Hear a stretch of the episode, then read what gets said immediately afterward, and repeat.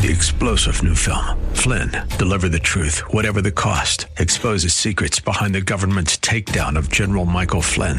Flynn knew what the intel world had been up to. He ordered the first audit of the use of contractors. This set off alarm bells. He told the truth. He was the most dangerous person for Donald Trump to hire. They had to get rid of Flynn. Flynn, deliver the truth, whatever the cost. Available now. Watch it today. Go to salemnow.com. Salemnow.com.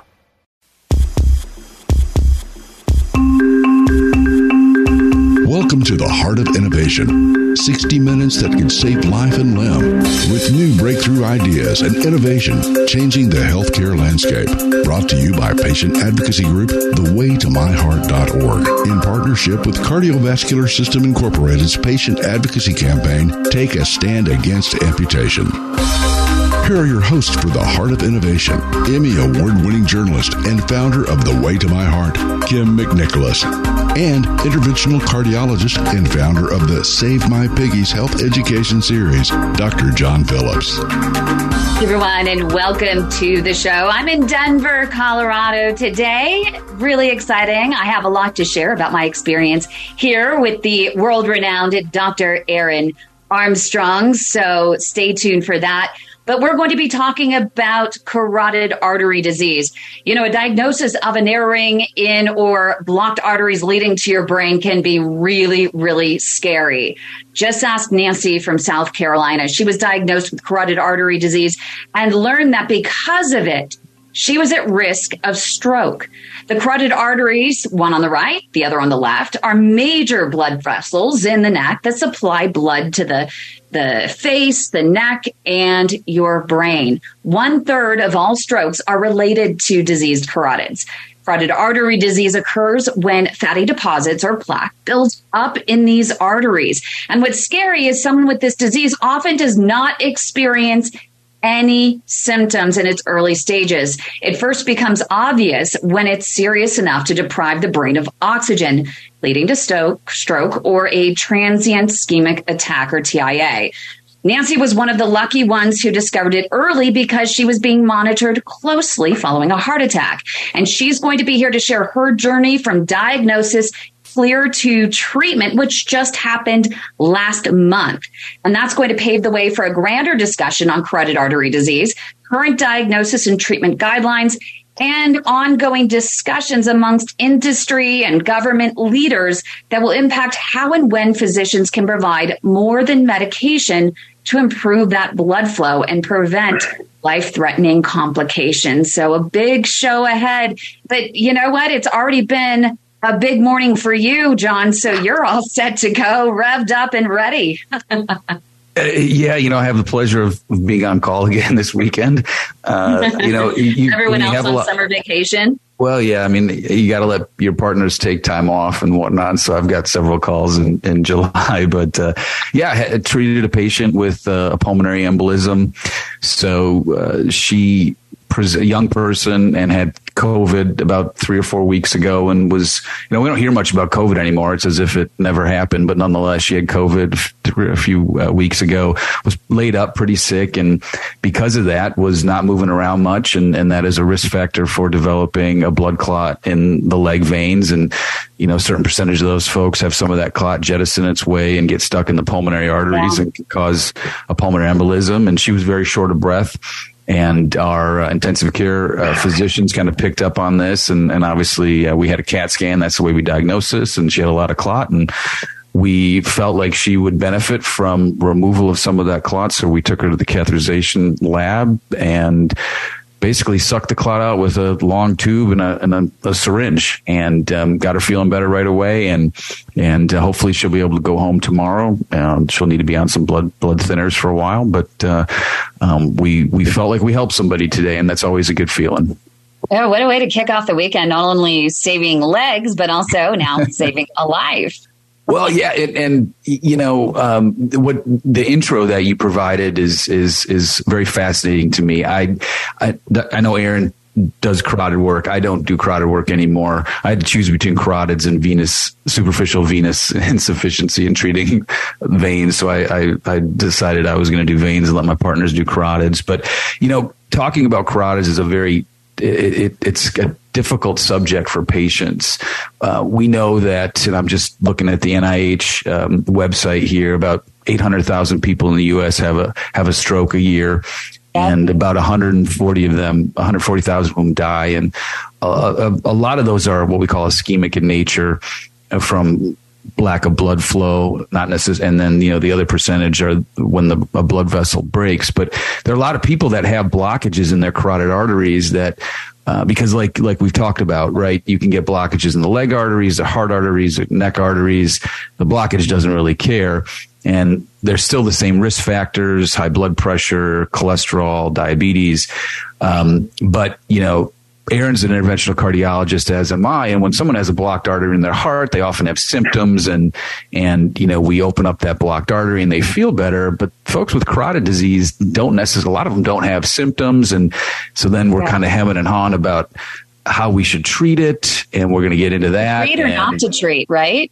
Well, yeah, exactly. And then the other issue too is explaining that to the patient because in their yeah. mind they're like, well, wait a second, I've got a 70% blockage here and you're not going to do anything other than put me on cholesterol medicine and watch my blood pressure. And, you know, so it's, it's an interesting topic. We haven't talked about carotids yet, uh, after doing 50 plus shows. So I'm excited to, to hear Nancy's story and, and kind of get into it. Yeah, and it was interesting because being in Denver, Colorado, I had the opportunity. I'd been chasing after Dr. Armstrong for a couple years now. I heard he was in Colorado. I heard he was the go-to guy and you know people traveling in from everywhere to come in and see him and have him save their legs and their life and so i had some patients that i was working with and i'm trying to ask everyone and anyone how can I get in touch with this guy? I need to get these patients to Dr. Armstrong. No one seemed to know where he was until suddenly I was visiting a lab down in San Jose, southern San Francisco Bay Area in California. And one of the sales reps for a company called Cardiovascular Systems Incorporated or CSI, they create that little rotor, the, um, sanding device, the orbital atherectomy, the one to unblock arteries and and they also I, sponsor I said, this show. and they also sponsor this show, so it's a really good point. But I just happened to be down there in the cath lab talking to this sales rep and watching procedures down there. And she said, "You know, you really should go meet this Ehrin Armstrong over in Napa." And I said, "The Ehrin Armstrong." and so I was able to then get to meet him there get him a couple of patients. And then just when I'm getting used to him there, he's back to Colorado.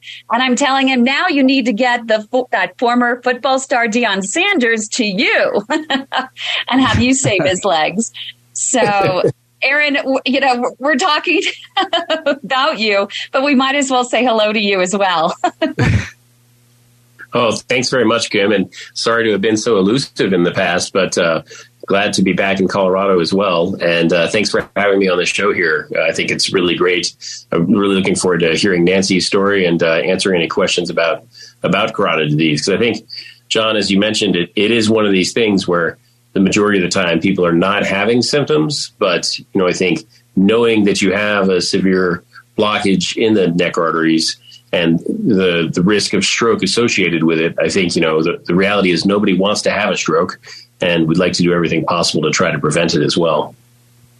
Yeah, well and you did a couple carotid cases this week, which I didn't. I was so sad. I was like, ah, I wish I knew. I wanted to go watch them, observe them, but I did get to spend a couple hours in his cath lab. Um, only a couple years old. It's absolutely beautiful. Um, where he saved the leg of a a, a man who had a um, a toe wound and he was able to open up the arteries. And then I also had the opportunity to um, watch a venogram where he was um, checking out the veins um, in a very young patient.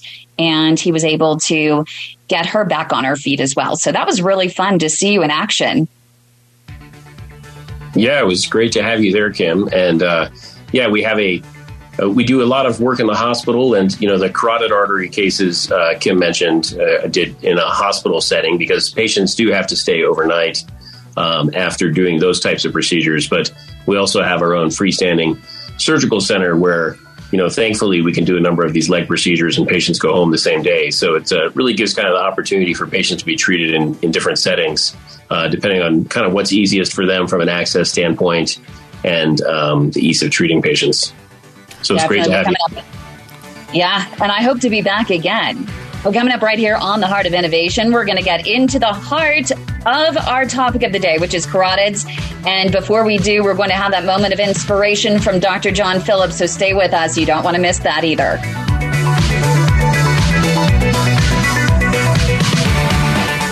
Leg health can indicate risk for heart attack, stroke, and amputation. If you have leg pain or cramps while walking, get checked for peripheral artery disease or PAD.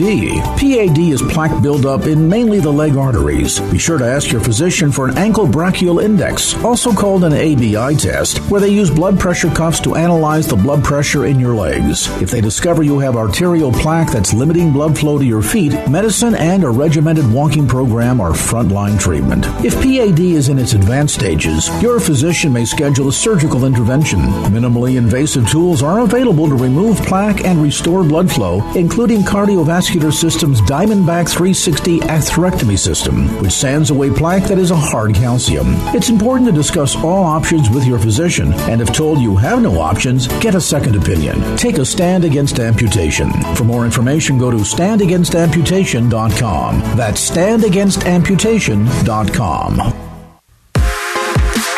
Welcome back to the Heart of Innovation. For more on today's topic, go to theheartofinnovation.org. That's theheartofinnovation.org. Once again, here's Emmy Award winning journalist Kim McNicholas and interventional cardiologist Dr. John Phillips. Dr. John Phillips, spectacular vascular moment of inspiration. One was out of your vulnerabilities will come your strength. So, and then dovetailing into that, and again, this this was you know in the 30s or 40s, and so he uses a man instead of person. But he says a man should not strive to eliminate his complexes, but to get into accord with them. They are legitimately what directs his conduct in the world.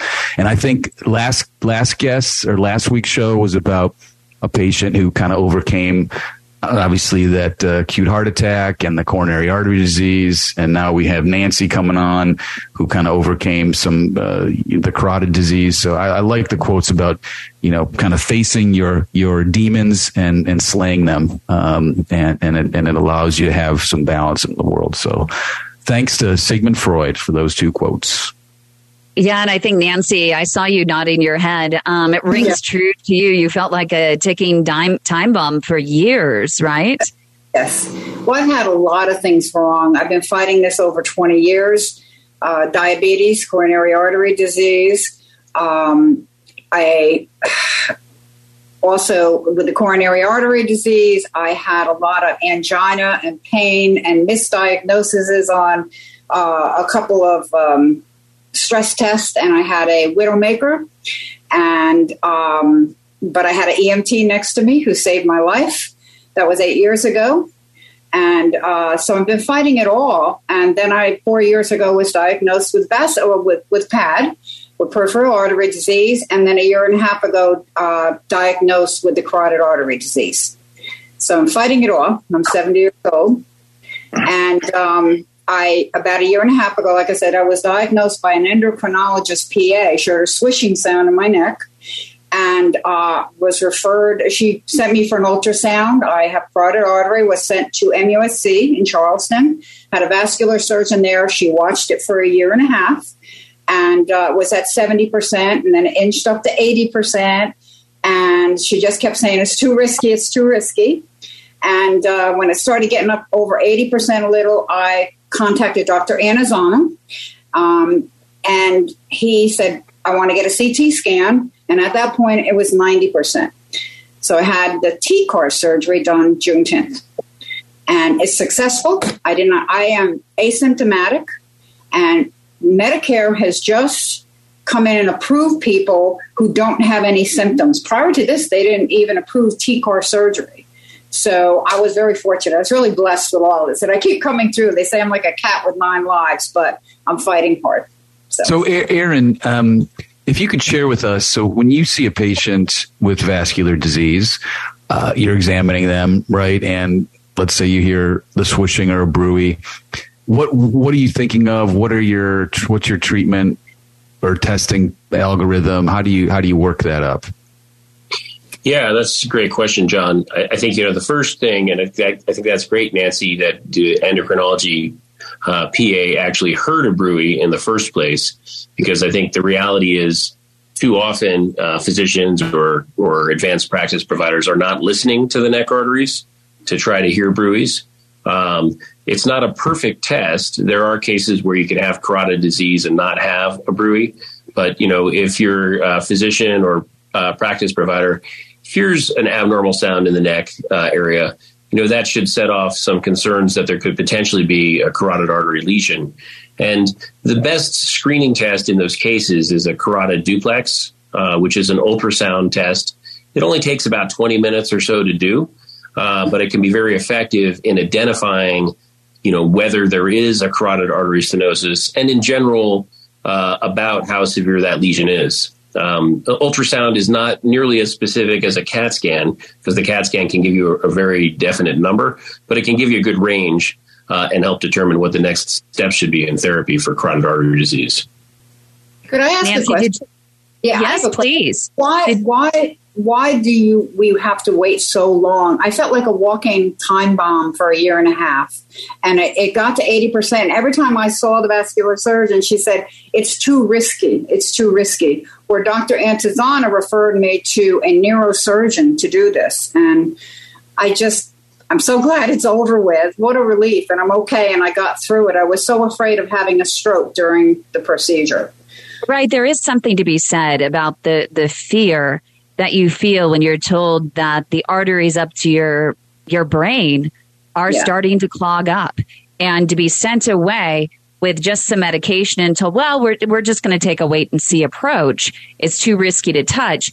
You do go home with a lot of fear well, you know, I'll I'll answer it, and then I'll let Ehrin um, share his thoughts. But there's a there are there's risks to having a procedure done, whether it's a stent or a clean out surgically. And so I think the physician, and we know that we know the risk of having an event without cleaning out the artery, meaning medical therapy is probably higher when the when the vessel gets narrowed to you know that seventy to eighty percent range, um, and so we have to weigh the risks and benefits of the procedure because mm-hmm. again, like I'd mentioned or move you know in the intro, patients who have coronary artery disease have symptoms and we put a stent in their symptoms get better a lot of these folks don't have symptoms. They don't know they get a stent or whatever. They don't feel any different. You're just trying to reduce their stroke risk. And so you don't want the patient to have a stroke on the table having a procedure.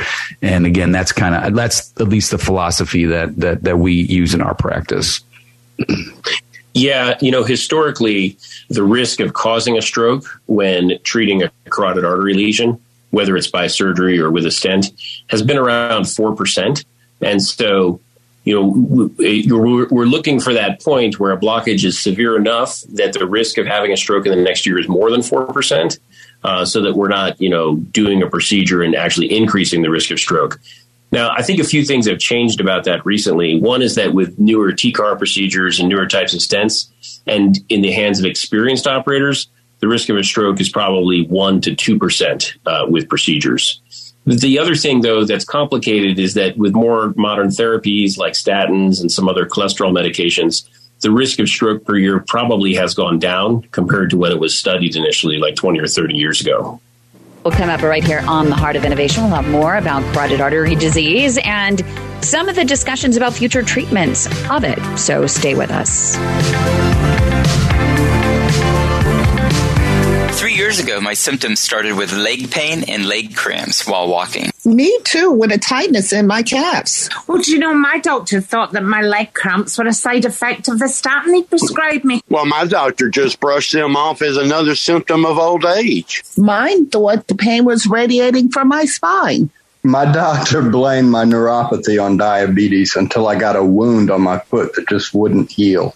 Yeah, it turns out we all have peripheral artery disease, also known as PAD. It's plaque buildup mainly in the leg arteries causing poor circulation. For me, the diagnosis came too late and I lost my leg, but that does not have to happen to you. No, it does not because there are treatment options available if you're diagnosed early enough. PAD peripheral artery disease. If you've been experiencing leg pain, leg cramps, or neuropathy when walking, and your doctor isn't hearing you, we are. We are the Way to My Heart, the largest support network for peripheral artery disease patients, and we want to help you get back on your feet again. Visit our website at thewaytomyheart.org or call our Leg Saver hotline 415 320 7138. Your life and limb could depend on it. Welcome back to the Heart of Innovation. For more on today's topic, go to theheartofinnovation.org. That's theheartofinnovation.org. Once again, here's Emmy Award winning journalist Kim McNicholas and interventional cardiologist Dr. John Phillips. Welcome back, everybody. We're continuing our discussion about blockages in the neck arteries called carotid artery disease. And kind of before we went to break, Ehrin, you were just touching on some of the treatment options. And so let's go back to that question I asked about you evaluated a patient, you heard a bruit or that a noise in the neck, you you got the the, the most uh, the cheapest and a, and a nice kind of test from a sensitivity specificity standpoint, the ultrasound.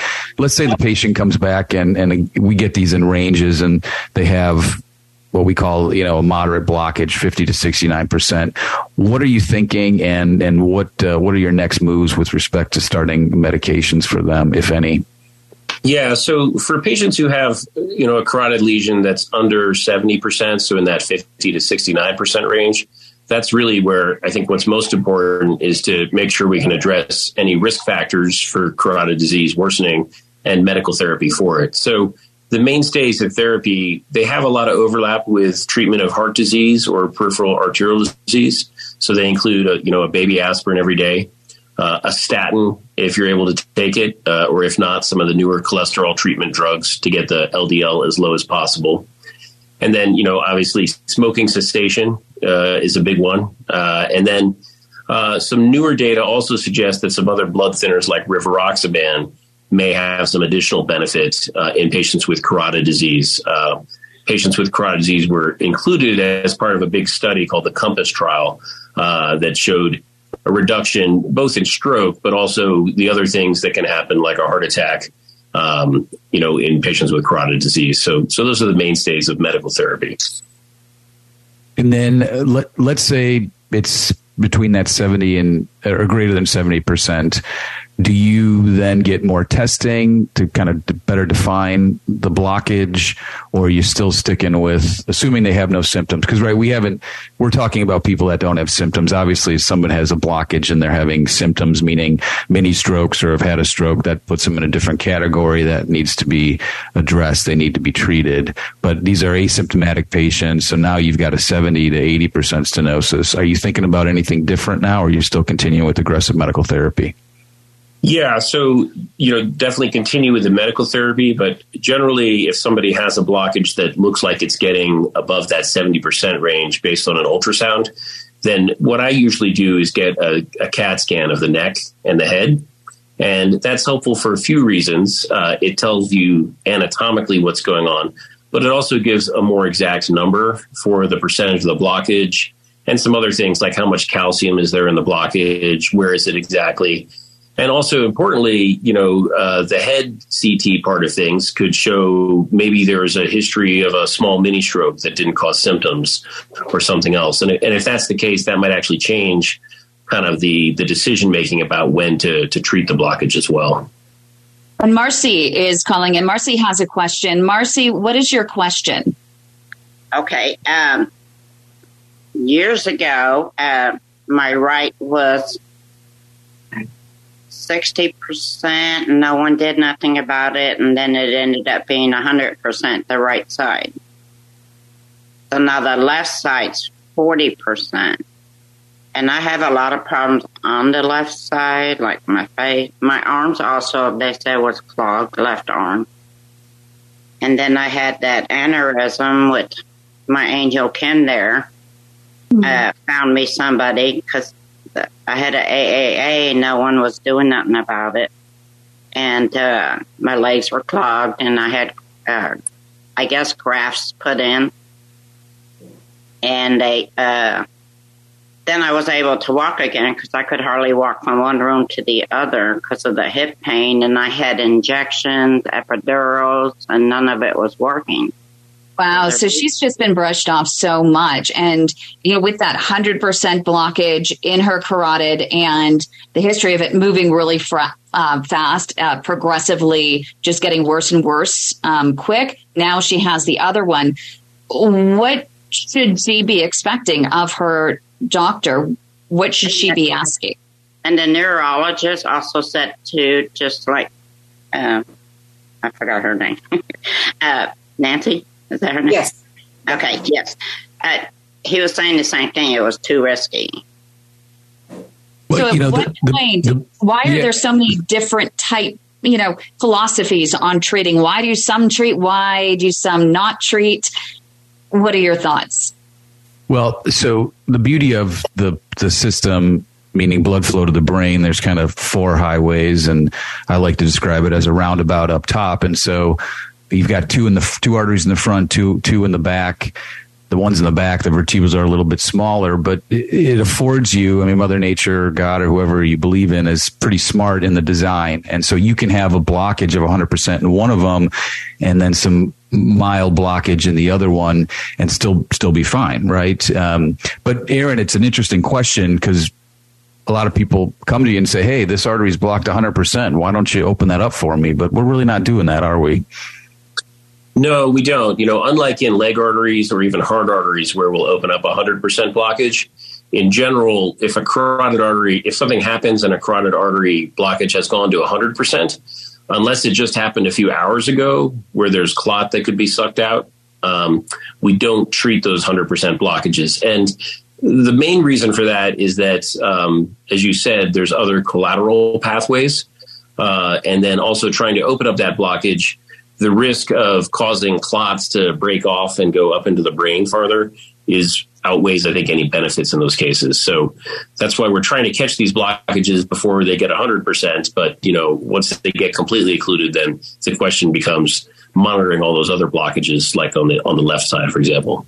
Now, do you wait? If she has a 40% blockage in her other carotid artery, do you wait then until it's over 70% in order to treat it? Or do you start and try and do something now? Um, I think in that case, do some close surveillance. So probably an ultrasound every six months uh, to keep an eye on things. And then I would I would probably have a lower threshold for getting the left side treated.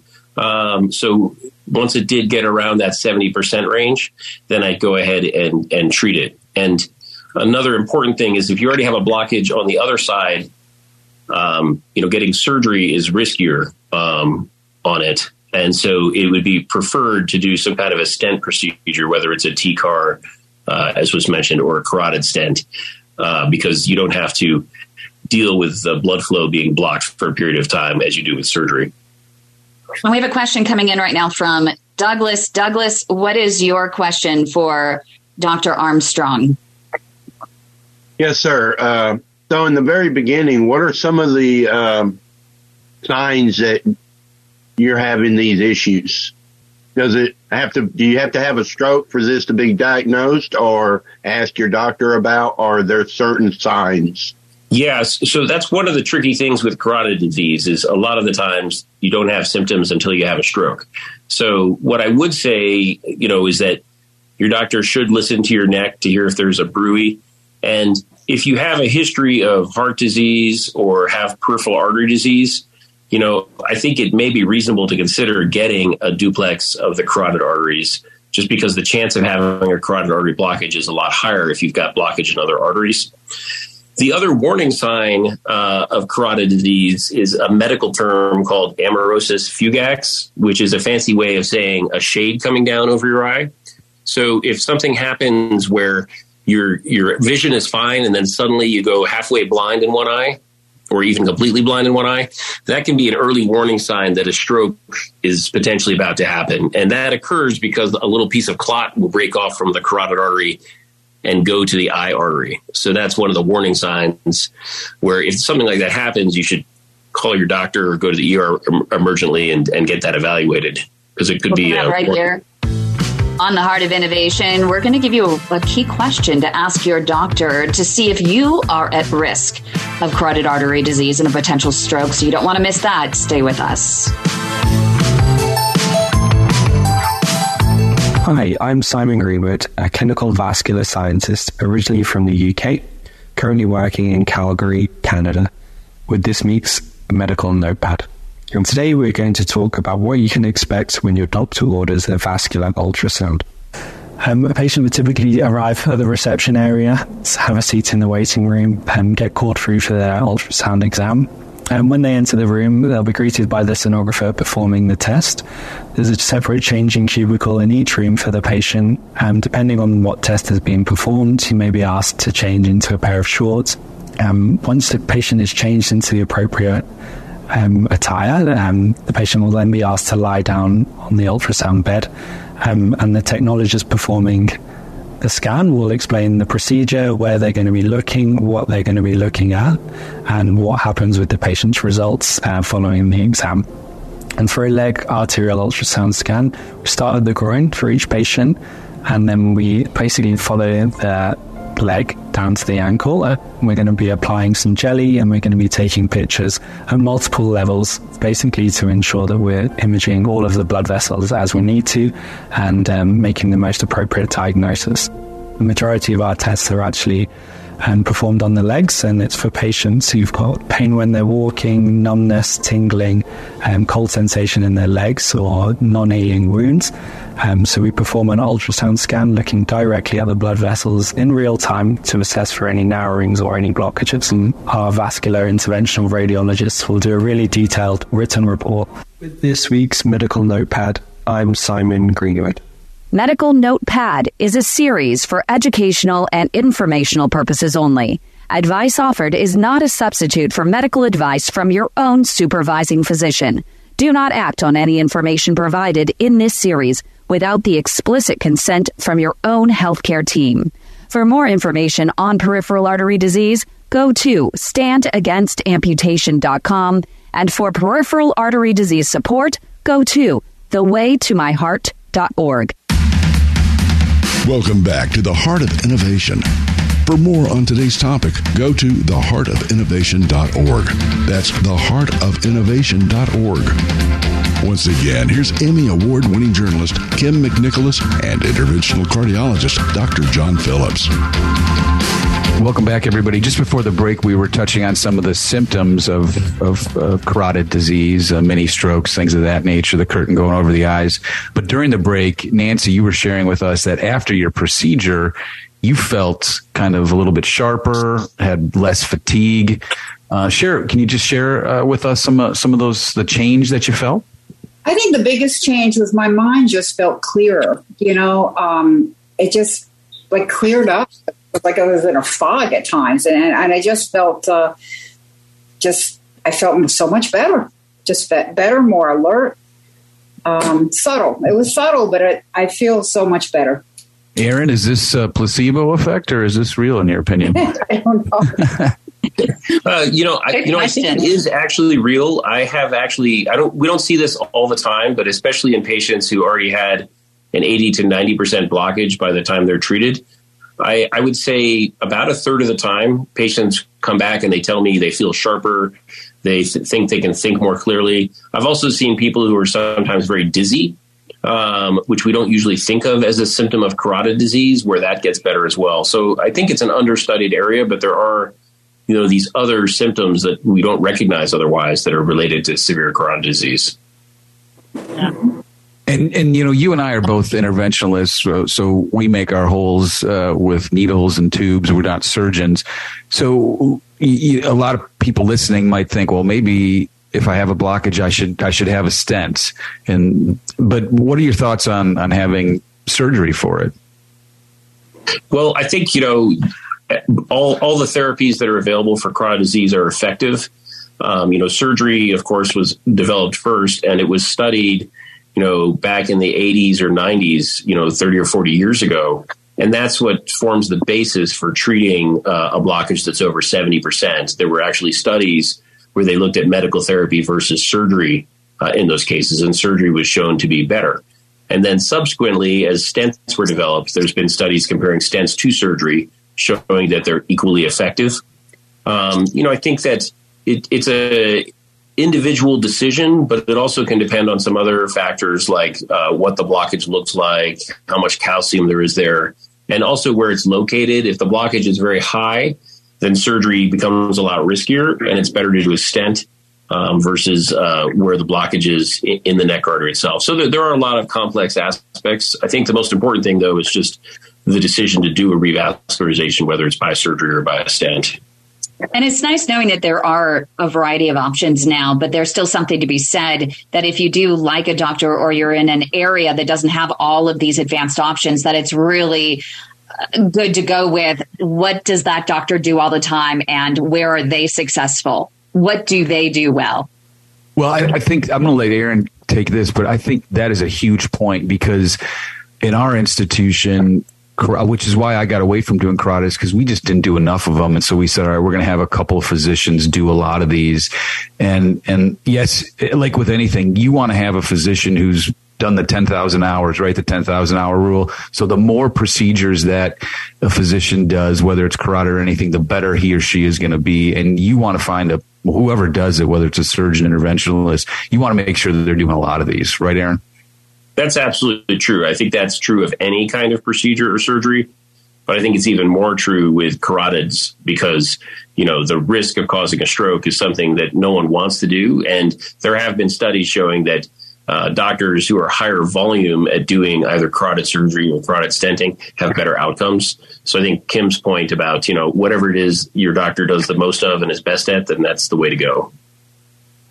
It's it's interesting too because there's an article in the Wall Street Journal today that looked at experience age of hospitalists and their mortality rates and they found that the the younger hospitalists so 40 to you know I think it was under 40 or then the broken 40 to 49 and whatever but the younger ones had a lower mortality rate than the older hospitalists. But conversely, surgeons and interventionalists, the older surgeons, the older interventionalists who had more experience had lower mortality rates. So again, you just want to find somebody who does a lot of these. I think that's you know key. anybody in San Antonio that specializes in that? I've had so many. We'll get to you offline with that one.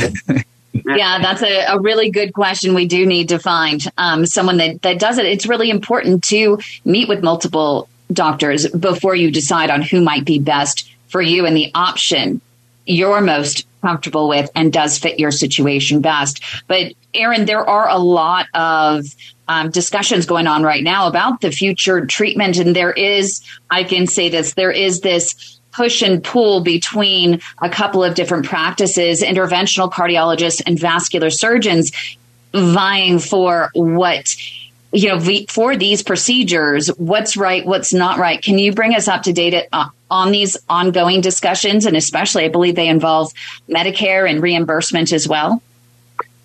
Yeah, so you know all of these uh, procedures, whether it's carotid endarterectomy, the TCAR procedure, which involves a small incision in the neck and placing a stent in the carotid artery, or carotid stenting, which is usually done through you know the groin, similar to doing a heart stent.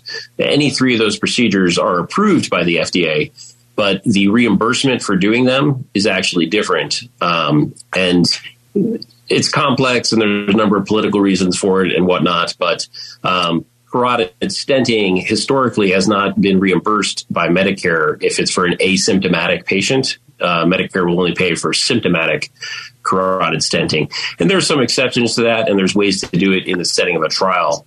But uh, right now, there's a reconsideration going on uh, with Medicare with regards to uh, paying for carotid stenting. And uh, things are looking pretty hopeful and optimistic, actually, that there'll be a change in the coverage decision, which I think ultimately benefits everyone because it helps allow more opportunities for treating patients uh, with whatever doctors think is the best way of treating their carotid disease.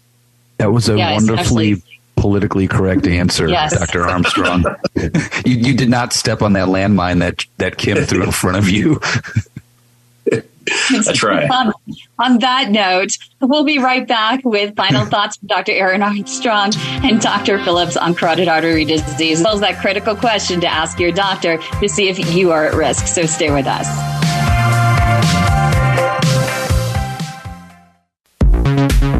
Welcome back to the Heart of Innovation. For more on today's topic, go to theheartofinnovation.org. That's theheartofinnovation.org. Once again, here's Emmy Award winning journalist Kim McNicholas and interventional cardiologist Dr. John Phillips. So, Kim, we only have a few minutes left. You have to tell me what is this crucial question that every patient needs to ask their physician? Hey, doctor, what do you think? Let's chat. And chat is an acronym for C, carotids, H is for heart, check the arteries, check for valvular issues, check for AFib. A is for abdomen, check for an aneurysm, an abdominal aneurysm. And T is for toes. Check those leg pulses, those foot pulses, those toe pulses to see if you're at risk for peripheral artery disease as well. So chat every single, especially if you have those high risk factors, high blood pressure, high cholesterol, diabetes, former smoker, um, obesity, any of those factors, or if you have any sort of symptoms, make sure you do ask your doctor every year, every appointment. Please, doctor, let's chat. And Dr. Armstrong, especially with the carotids, it's as simple as just taking their stethoscope and putting it up to the neck. Yeah, absolutely. I think that uh, just listening at the neck is a good good initial screening test, and if you do have any of those other uh, problems, including blockage of the leg arteries, it's reasonable to discuss whether to do an ultrasound of the neck, regardless of whether there's a breather or not. Now, um, well, no, so I, I was just going to say, Nancy, you had a, a, pretty astute nurse practitioner listening to your neck. So kudos yeah. to whoever did that because we I don't know about you, Ehrin, but I've got a finite amount of time to see patients, and and sometimes uh, you know that stethoscope for me it gets pulled out every time. But I I've had some colleagues that say I don't even carry a stethoscope anymore. So um, it always remind your doctor and and be be your own best advocate for sure. And I'm just curious, Dr. Phillips and, and Dr. Armstrong, when someone comes in and they're complaining about leg symptoms and you treat the leg symptoms, they come in for the follow up how often or what are the incentives do you have to actually go in and say, well, since you have peripheral artery disease in your legs, artery issues there, let's check your neck, let's check your heart. How often does that happen? Well, I mean, I think for those of us that are vascular specialists, we should be doing a head to toe vascular exam. It doesn't take but a few minutes. And we know that a certain percentage of these people have overlap or polyvascular disease. We've talked about it on the show. Ideally, you have them on the appropriate medical therapy, which includes an antiplatelet aspirin or Plavix or something, a statin or something for their cholesterol. You've talked to them about risk factor reduction. You talked to them about smoking cessation. Um, but yeah, as Ehrin said, I mean, if you, you hear bruit, get an ultrasound or patients who have uh, first degree relatives who have had AAAs. So talking about family history aneurysms and get them screened. So there's a lot of tools out there that are cheap and very uh, effective to kind of screen patients, put them in the right bucket and, and get them the appropriate care. And I'm curious, Dr. Armstrong, um, so many people are going to go get checked and their doctors may tell them they have a 40, 50, 60% blockage. How can you ease their fears if their doctor says, yes, you do have this severe narrowing in your neck, arteries, you know, we're not going to treat you. How do you alleviate that fear that they are that ticking time bomb? Well, you know, the good news is that even if you have some carotid artery blockage, uh, that blockage, if it's in the range of 50% or even 60%, you know, as long as you're taking an aspirin and getting your cholesterol treated, uh, you know, the risk of having a stroke every year is still very low. It's probably only one or 2%. It's really after the blockage is over 70 to 80% that that number starts to creep up and go above 5%. So I know it's scary to think about having like a 40 or 50% blockage, uh, but the reality is that the risk of that progressing to a stroke is, is actually still pretty low. Fantastic. Well, thank you so much, Dr. Armstrong, for joining us, for Dr. Phillips, and all of our amazing audience. Thank you so much for joining us, and I hope you yeah, all real quick. What, you're in Denver. What are you going to do? We're going to the Rockies, headed to the Rockies. And yeah. we do, I have Amish cousins. So we come from the Amish and they came in from Pennsylvania by train and then by automobile. And we're going to meet them up there in the Rockies and hit the trails. Fantastic. Hope is the weather good? The weather, it, it's been a little stormy, but it's supposed to get up into the 80s and 90s and clear in the next couple of days. Awesome. Enjoy. Thank you. Bye, everyone. Have a great weekend. Thank you. Bye. Bye, everyone. You've been listening to The Heart of Innovation with Emmy Award winning journalist Kim McNicholas and interventional cardiologist Dr. John Phillips. Our mission is to help patients live a better quality of life through comprehensive education, real time support, and high touch advocacy in partnership with thewaytomyheart.org and take a stand against amputation. Our purpose is to reduce the 1.5 million heart attacks and strokes and nearly 200,000 amputations annually. For more information regarding topics you've heard discussed on today's program, go to theheartofinnovation.org. That's theheartofinnovation.org. The Heart of Innovation is for educational and informational purposes only, and advice and views shared are not a substitute for medical advice from your own supervising physician. Do not act on any information provided in this show without the explicit consent from your own healthcare team. If you think you are having a medical emergency, call your local emergency number or go to the nearest hospital or emergency room. Three star general Michael J. Flynn, head of the Pentagon Intelligence Agency, knew all the government's dirty secrets. He was one of the most respected generals in the military. Flynn knew what the intel world had been up to. He understood its funding. He ordered the first audit of the use of contractors. This set off alarm bells. The explosive new documentary, Flynn, Deliver the Truth, Whatever the Cost, uncovers the facts behind this scandal. Flynn told the truth. He was the most dangerous person for Donald Trump to hire. I find out the worst enemy that I'm going to face in my life is right here in America. They took my assessment and they wanted me to change it. And I was like, I'm not changing it. They had to get rid of Flynn. With in depth interviews, archival footage, and never before seen personal records of the man behind the headlines. I just felt like I was drowning. Flynn, deliver the truth, whatever the cost. Available now. Watch it today. Go to salemnow.com. Salemnow.com.